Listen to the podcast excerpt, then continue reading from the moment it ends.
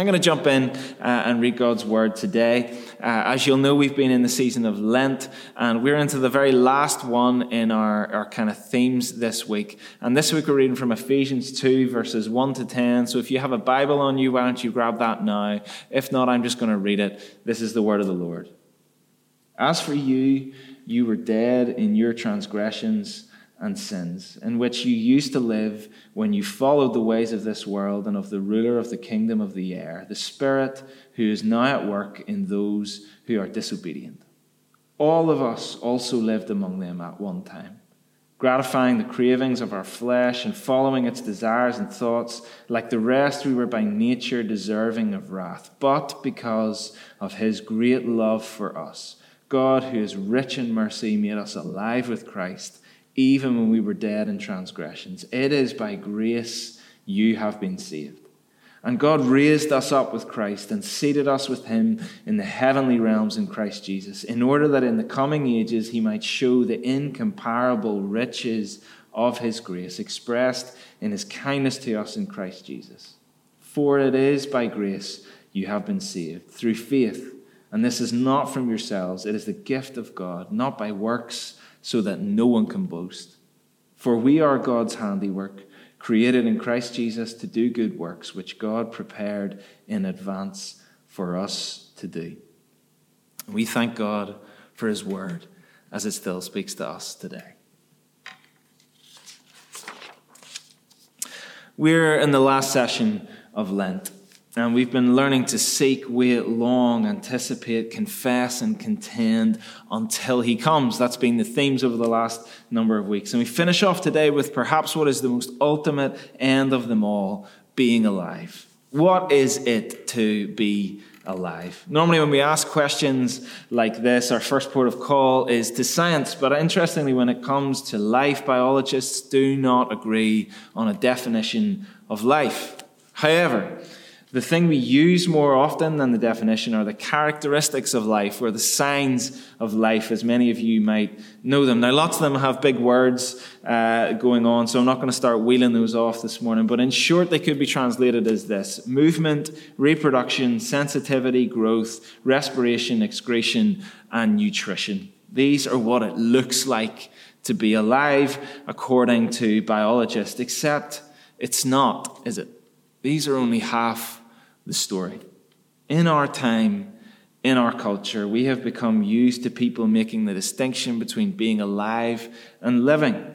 This is, after all, the age of living my best life, where to be truly living, there's this expectation not just of being alive, but what our lives should look like. One blog wrote it like this The really accomplished, the ones people talk about, are those who have actually learned how to truly live those who did more than just breathe in and out because there's a huge difference between being alive and living. To be alive is to be stagnant, is to let the current drag you through the rhythms and motions as you hold your breath. It's standing still on the escalator that perpetually moves upwards. It's letting people pull you towards the finish line, your body flopping unconsciously against the ground. Living is something completely different. Living is taking someone's breath away, losing your breath at moments and forgetting to breathe. It's almost the opposite of being alive because living will always be closer to death. Our culture says we need to be living, not just alive, right? There's more than just being alive, and we need to do it. And the thing is that by just about every statistical measure, that there, there has never been a better time to be alive than the one you're in right now. The world has never been safer. It's never been freer from disease, illiteracy. It's had greater access to clean water and electricity, and on and on and on and on and on, except knowing that the world has never been better just doesn't line up with our experience of the world, does it? Especially not right now. John Stott said this. He said that sometimes I wonder if good and thoughtful people have ever been more depressed about the human predicament than they are today. Here's the thing Stott wrote that in 1979. And since then, those of us who are millennials have lived through the devastation of 9 11 while we were teenagers, the global economic crisis while we were young adults, and now the coronavirus pandemic while we're grown ups and, and parents ourselves. And at this stage, we're now absolutely terrified of what it might mean to be middle aged, right? Like what's coming next? Here's the thing every age, every generation probably feels exactly the same about the world that they grew up in. Our sense of dread, gloom, distress about the world that we're in. And now that we're in the media age, streaming every conceivable evil, disaster, and suffering into our hands 24 hours a day, the thing is that we just end up calloused. We've never been more exposed. We've never been better informed. And yet we've never felt more detached. Like we'll watch the news at tea time, and in that news, we will watch the suffering of people thousands of miles away. And right after we finish it, we'll just switch over the TV and watch videos of cats.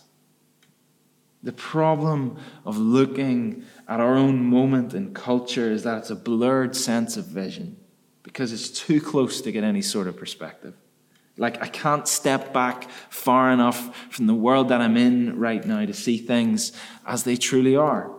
And it's all a question of perspective. And Paul, in his writing to the Ephesians, brings the truest perspective of them all on this life. This is what he said As for you, you were dead in your transgressions and sins. Paul is taking us to the depths. You're dead. At this point, you're realizing that this is not the uplifting and motivational start to today's service that you were perhaps expecting, right? Like you're looking around saying, flip sake, Dave, I sent the talk on to my whole family and you're hitting us with death and the depths right away, right? You can't hide from it, okay? Uplifting, no. Motivational, yes. Hopefully, we're going to get to hope a little bit later on, right? But this is where Paul starts. He starts in the depths. And the thing is that it's important to start at the depths because one of the unique and incredible pillars of our faith is that we don't stay in the depths, but rather that God's presence, His moving toward and meeting us at the cross in the depths of our humanity, is the very reason that I place my trust in His raising me to the heights of living the life that's really life. His presence with me in the depths of this life are the reason I believe Him for the heights of His promises. We long to be truly alive, don't we? And Paul says that to be alive, we have death, love, and destiny. That's the three things we're going to look at today death, love, and destiny. The first of those is death. And I'm going to start that with a confession, right? I cannot stand the Office, okay? Not The Office that I work in, the TV show The Office. I cannot stand it, right? A lot of you have now just decided that you're going to switch off your TV, right? Here's what I mean, okay? It's not that I don't like it, right? Or I don't find it funny, because I do. It's just that I cannot stand the sheer level of awkward in the show. I'm one of those people that really struggles. I just feel like curling in on myself when I watch it. The sheer cringiness of it all is too much for me. Like, I'm out, right? And there's this little bit of reaction going on in the passage that we just read. This is how verses 1 to 3 read. As for you, you were dead in your transgressions and sins in which you used to live when you followed the ways of this world and of the ruler of the kingdom of the air, the spirit who is at work in those who are disobedient. All of us also lived among them at one time, gratifying the cravings of our flesh and following its desires and thoughts. Like the rest, we were by nature deserving of wrath. Here's the thing, right?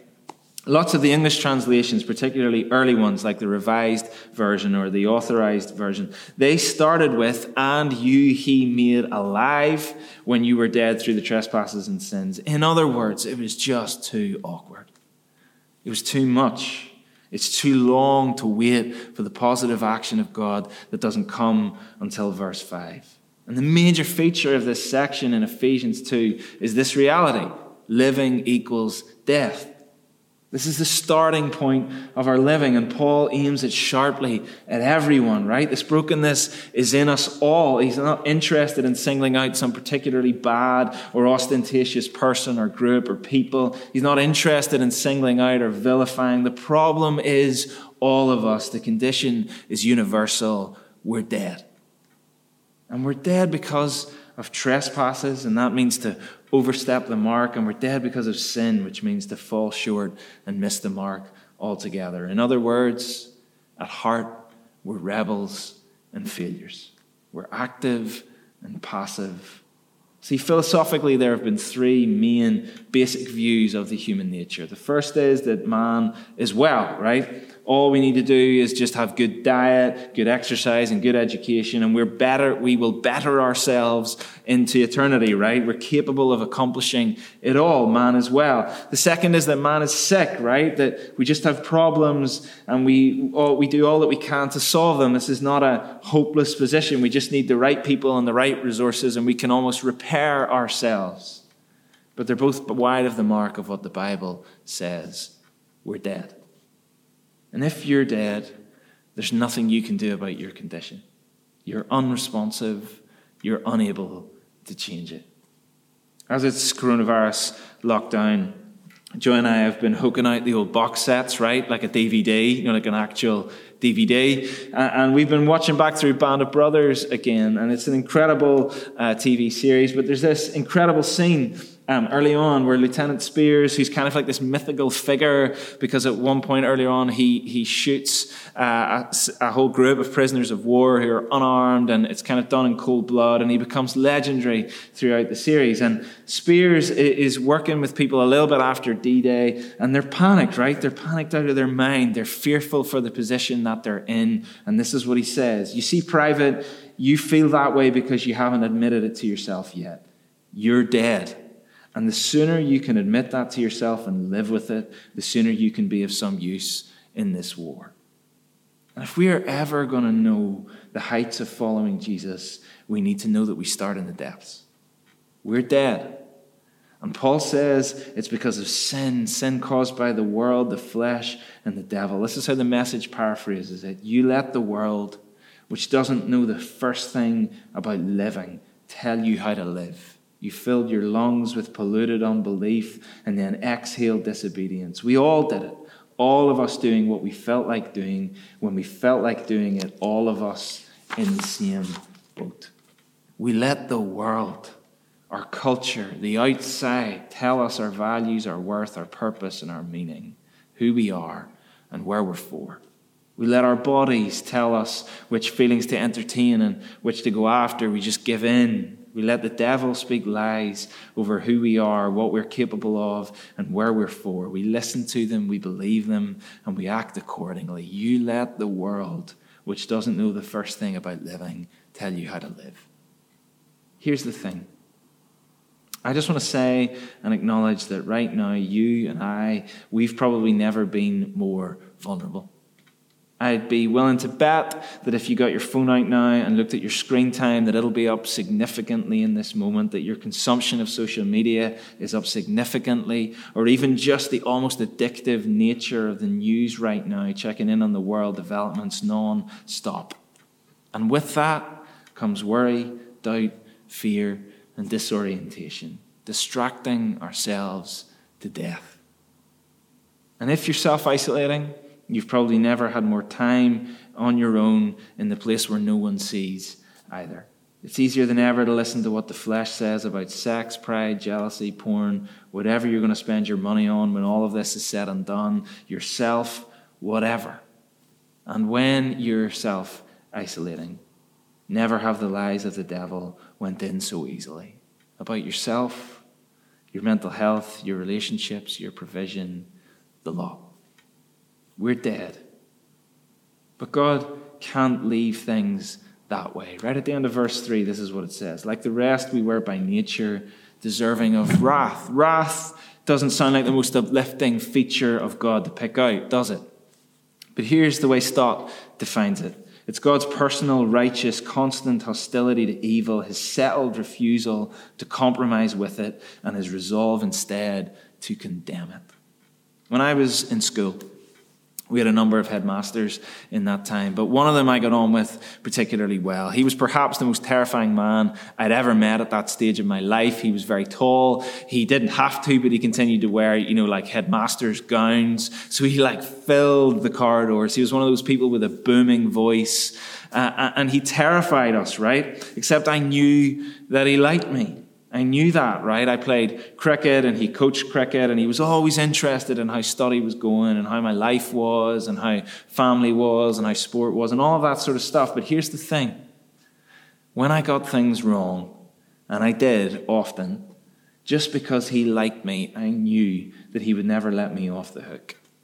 He never settled when it came to me, he never compromised on me. And that's the way God is with us.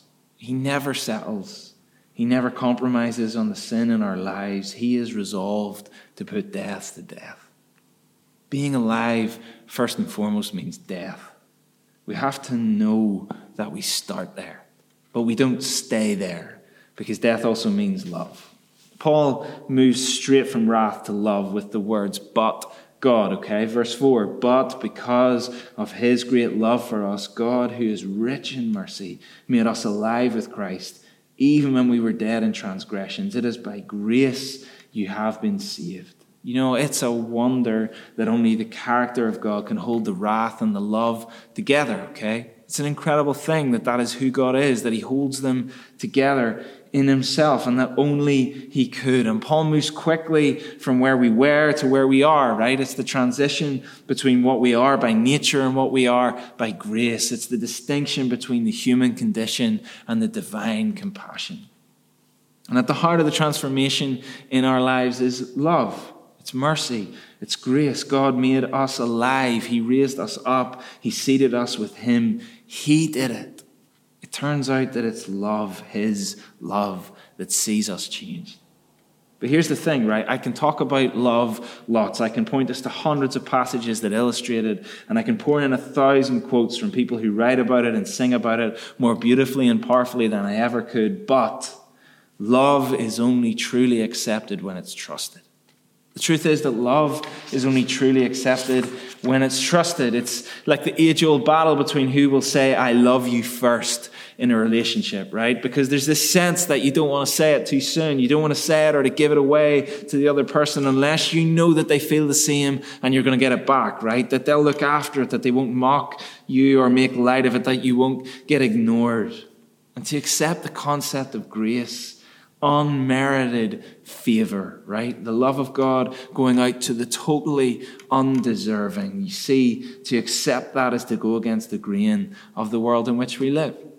We're so used to the I'm a good person narrative, aren't we? That comparative thing we do when we look at people that do stuff worse than us, we hold ourselves up on account of just how bad we think somebody else is. Compared to that guy, I'm doing okay. That all of our striving and our hard work, and this is still rife inside the church, makes us a good person, almost as if we be deserving of the grace that we've received, almost as if we could live up to it. And we can't. It turns out that to be alive means to be loved, and to be loved means to trust. I mean, suppose for one second that we were talking one day, you and I, and I said to you, Well, I've come to see over the last couple of months that you're a really terrific person, but here's the thing I don't trust one word you say. You would be devastated, right? It would feel like the most intense rejection and an assault on your character, wouldn't it? And yet, that's exactly what we do when it comes to God on this one. We evaluate ourselves and others by our own criteria and not God's criteria. God, I believe you're great. I believe that Jesus is real. I just simply cannot trust your word that I can't contribute to being saved. That's what we're doing. And it is love that makes us living. There's this line in the Christmas Carol, O Little Town, and it says this where meek souls will receive him still, the dear Christ enters in. Meek souls. We have to be meek enough to receive his grace to admit our own weakness and failure, doubt, and inability to do a thing about the state that we're in, to do anything about the fact that we are not like what we would like to be. We are not who we would like to be. And I say trust today because the question is this Do you believe Jesus is who he says he is? Do you trust him enough to have dealt with our stuff? Do we trust Him enough to be our provider and our sustainer? Do we believe that we are who He says we are? Because I so believe that our ability to put faith and trust in who God says He is and who He says we are will dictate how we navigate ourselves through the moment that we're in and where we'll be when all of this is over. In his book, All Things New, Pete Hughes retells a story, it's probably not true, but anyway, about Abraham Lincoln and him visiting a slave auction years before he rose to prominence and became the President of the United States. According to the legend, he stood at the back of the auction and noticed the atmosphere change as a number of slave girls were paraded through the room. It was abundantly clear what these slave girls were going to be used for. And this is what he says The first slave girl was auctioned, and the bids flooded in. Each bid met with cheers. Lincoln was repulsed by what he saw. From the back of the room, he loudly offered his bid, silencing the crowd in the process. His bid went well beyond what the slave girl was worth and well beyond what anybody else could afford. The crowd was stunned. What kind of man would pay that amount of money for a slave girl? It made no sense. The slave girl looked terrified, frightened at the prospect of what such a master would do. The auctioneer closed the bids and pointed the slave girl in the direction of her new master. She made her way to the back of the room with every eye fastened on her. As she approached Lincoln, he looked her in the eye and simply said, Young lady, you are free. The crowd leaned in, totally perplexed. She asked what his words meant. It means you are free, he responded. Does that mean, she said, that I can go wherever I want to? Does that mean I can say whatever I want to say? Lincoln said, Yes, my dear. You can say whatever you want to say. Does that mean, she asked, that I can be whatever I want to be? Yes, Lincoln replied. You can be whatever you want to be. Does that mean I can go wherever I want to go? Yes, he replied. You can go wherever you want to go. The girl paused for a moment to take this all in. And then, with tears streaming down her face, she responded, Then I want to go with you. This is the choice we make to choose to believe the things he says, to choose to trust him, that he is who he says he is and will do what he says he'll do. And when we trust, when we believe in a love like that, our only response is, then I'll go with you. Alive means death, alive means love. And finally, to be alive means destiny. There's this phrase that you'll hear loads these days, and it's this one This is what I'm here for, right? Normally, it's used in reference to cat videos or sloth videos on social media. I don't get the sloth thing, right? They're grim, totally gross animals. Anyway, people seem to love them. And people will very often comment underneath a video of a sloth climbing up someone's arm, this is what I'm here for, right? Anyway, we use it on this kind of surface, blase level, like low key humor. I used it this last week while watching an Insta story of a friend waiting on hold for Talk Talk to respond just endlessly, right? But the truth is, it's in here too, isn't it? Like, at what times in my life do I put my head or my hands or my heart to something or someone and know that this is what I'm here for? Now, we could get into speaking about vocation and purpose, and we'd end up being here all day, right? That's a big one. Let's get into that in person sometime when this virus stuff is all over and we can sit down over coffee and chat. But Paul is saying in verse 10 that we have a corporate yet altogether individual destiny, right? He's saying that there's something in your life that you can truly say of yourself, this is what I'm here for. This is what it says. For we are God's handiwork created in Christ Jesus to do good works, works which God prepared in advance for us to do. And it's this word handiwork that's significant, right? Some of the other translations give it as masterpiece. I can assume that you've been called lots of things in your life, but I'm fairly confident that masterpiece isn't one of them, right? Even in your best moments, your own personal highlight reel, no one's calling you a masterpiece. And yet that's what Paul is saying. He's using the Greek word poema. This is the word that we get the word poem from. But in truth, it's much better understood, not as poem, but as any form of artisan product, right?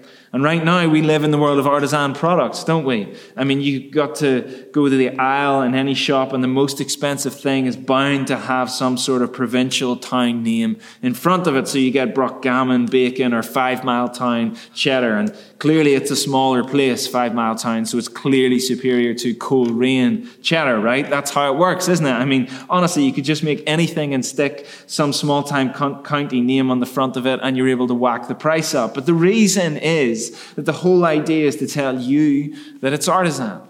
We put the small names in the front so that you know it's artisan, to make it more localized, ultimately to make it more personal. So that someone you can see, or even know their name, can say, I made this. And that's it.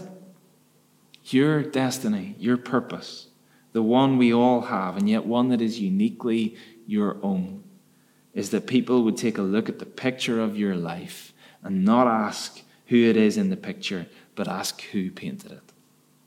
Who was the artist? Who was the artisan?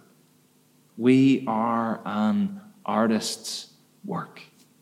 And an artist's work is recognizable, isn't it? Even if the style is different or the medium changes, it is always recognizable as his work. We are all living evidences of his kindness who point people beyond ourselves to the artist.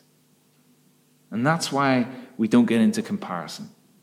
Even though I know it's tempting right now, even though I know you're probably on social media more than you ever have been, don't get into it, right? Masterpieces don't compare. We are just grateful eternally for the work that He has done. For we are God's handiwork created in Christ Jesus to do good works, which God prepared in advance for us to do. You see, we're not just God's handiwork, we're created. This is a repeat message. You are a new creation, it says in 2 Corinthians 5. And it's important, right? Because everything created needs a creator. And it just so happens that this one is an artisan. Is this is not, you are not some sort of mass produced product at the cheapest price possible. This is personal. His hands made you. His hands continue to make you. You know, I'm so moved in the resurrection narrative when Jesus tells Thomas, Look at my hands. Because they're the same hands that created a new creation in him, the ones with the holes in them. That's how personal this was. The same hands that flung stars into space. Those same hands are the hands that are forming you. we're God's handiwork, created in the most personal way possible to do good works. Our primary purpose is to display his handiwork to a world that one day will all be recreated. But until he comes, we display what it looks like. And if we just hold still and let God do the work, and if we just hold tight to his promises, to who he says we are, and to the way he leads us on. We are to display his handiwork in whatever is the way before us, and there are no periods of isolation from that. You know, just as I finish up today, it struck me during the week that the Louvre is just full of the most incredible pieces of art, right? The most astonishing works from incredible artists from every era, from every corner of the globe. And yet I wonder often when I think about it, or other places that do the same, who displays the artwork? Is it the security guard who lets people in or not on the front door? Is it the curator of the exhibition? Is it the owner of the Louvre? Is it the owner of the art or the guide that shows you around? In the end, it doesn't matter because they all do. Their rules, their pay scales, their personalities, they couldn't be more different, but in the end, they all make it possible for us to see the art and in doing so to encounter the artist. That is who we are. For we are God's handiwork, created in Christ Jesus to do good works, which God prepared in advance for us to do. This is our destiny, our purpose, and our living. Alive, it means death, it means love, and it means destiny.